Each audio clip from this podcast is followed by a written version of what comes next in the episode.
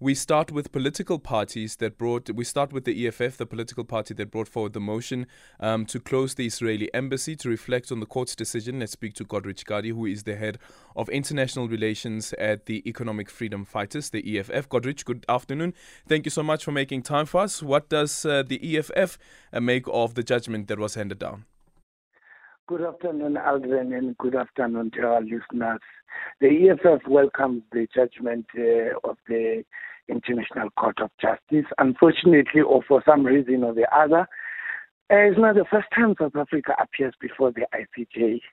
Uh, taking it down the memory lane, rules have changed. In 1960 and 1965, South Africa was a, a respondent in a case brought by Liberia and Ethiopia calling on South Africa to move out of Namibia. For some reasons, the IC, the court actually dismissed that case because the apartheid government was the respondent. And today, South Africa, with a democratic dispensation, is actually the applicant. It is very much remarkable and uh, exciting. But then again, um, as it's been pointed out throughout, um, that South Africa didn't get the ceasefire that they were requiring. The president now saying that um, the measures, however, that have been handed down in terms of the order does pave the way for a um, for a ceasefire and um, for mediation as well. We we approached the court as a country, South Africa, asking for nine prayers, nine requests for provisional measures, and eight of them have been actually confirmed by the court, except for an order uh, compelling Israel to uh, cease military operation in Gaza. However, the other 80 uh, uh, uh, provisional measures actually confirmed by the court are very close to bringing the issue of the conflict in Palestine to an end and uh, the realization of the two-state nation and nationhood of the people of Palestine and with sovereignty.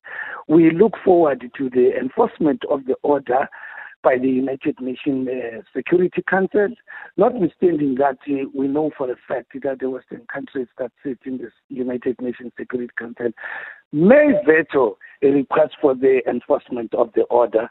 We will have to go back to court for an order compelling United Nations uh, Security Council to to actually take the necessary actions of enforcement of the order.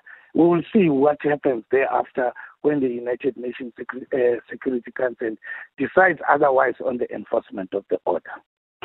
And back home, then the the um, the proposal that was brought by the EFF to sever ties with Israel and as well to close down um, the Israeli embassy, and the emotion they, that motion was in part successful, um, but cabinet hasn't followed through on that decision.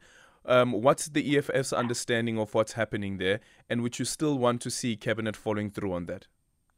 It is uh, not unexpected of a, a, a very uh, a, useless uh, ruling party that is in government, which has got no backbone, and we don't expect them anyway to implement that decision.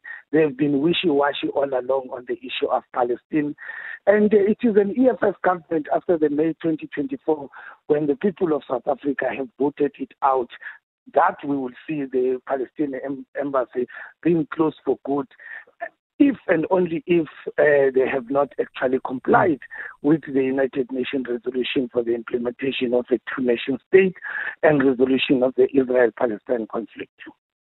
Uh, uh, uh, is there anything else that is within the means um, or any um, recourse that um, that um, or measures that the EFF can take to ensure that that resolution in Parliament is actually implemented by um, the cabinet? It leaves the it leaves to be seen whether a court may compel the executive to implement a decision of the uh, parliament because of the doctrine of separation of powers.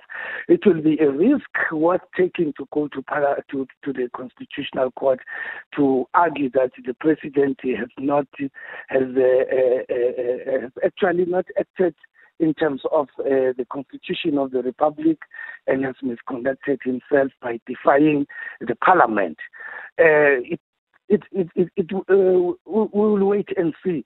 But you knowing our court in South Africa that are very lenient to the current government of uh, President Cyril Ramaphosa and the ANC, uh, it will be a, a mountain to climb to persuade the courts to order the, the president and cabinet to do as resolved by parliament. Thank you so much. That is Godrich Gardee, the head of international relations for the EFF, 0614 104 107, and your calls on 086 2032.